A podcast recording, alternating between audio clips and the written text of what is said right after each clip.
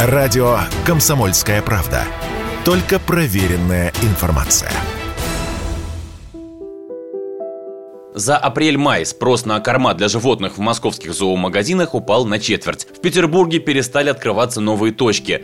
Цены на корма выросли на 50-100%, пишет коммерсант. Такая ситуация сложилась по нескольким причинам, сказал радио КП Виталий Орлов, кинолог, руководитель кинологического центра школы Орлова. Во-первых, из-за ажиотажного спроса, который пришелся на март. Во-вторых, из-за ухода некоторых западных производителей и поставщиков, которые и рады бы торговать в России, но находятся под давлением. Второй уровень проблем – это то беспрецедентное давление, которое было оказано на европейских, американских, североамериканских производителей, понятно, какими политическими силами, понятно зачем, да, чтобы ну, дестабилизировать обстановку внутри, внутри нашей страны.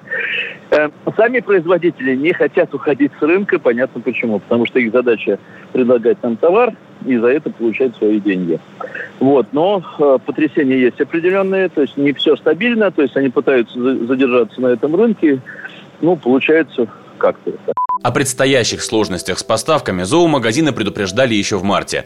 Говорили о проблемах с логистикой и оплатой поставщикам. А тем временем некоторые российские производители уже запланировали восполнить дефицит и расширить свой ассортимент. Кинолог Виталий Орлов перевел своих собак на отечественный корм уже сейчас, сказал он Радио КП. Последнее время что происходило? Вот эти корма э, раскрученных импортных производителей, они по качеству были на таком дне, ну, то есть э, воды на тот же мешок, который там год назад, два года назад сыпали хороший корм, в этот же мешок начали сыпать просто откровенный пищевой мусор, понимаете. И на собаках я это вижу. То есть собаки гниют просто. То есть у них вместо стула вода, у них внешность ну, просто жуткая, просто, то есть они прямо язвами покрывают от этого мусора. Почему? Потому что есть спрос предложение. Сейчас мы сидим на отечественных производителях, которые качеством корм выше, цена дешевле, а поведение у этих людей гораздо приличнее.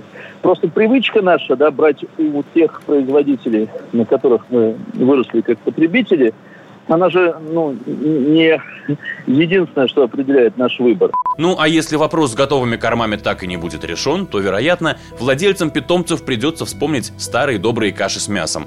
Как говорят ветеринары, они и для животных полезнее. Василий Кондрашов, Радио КП.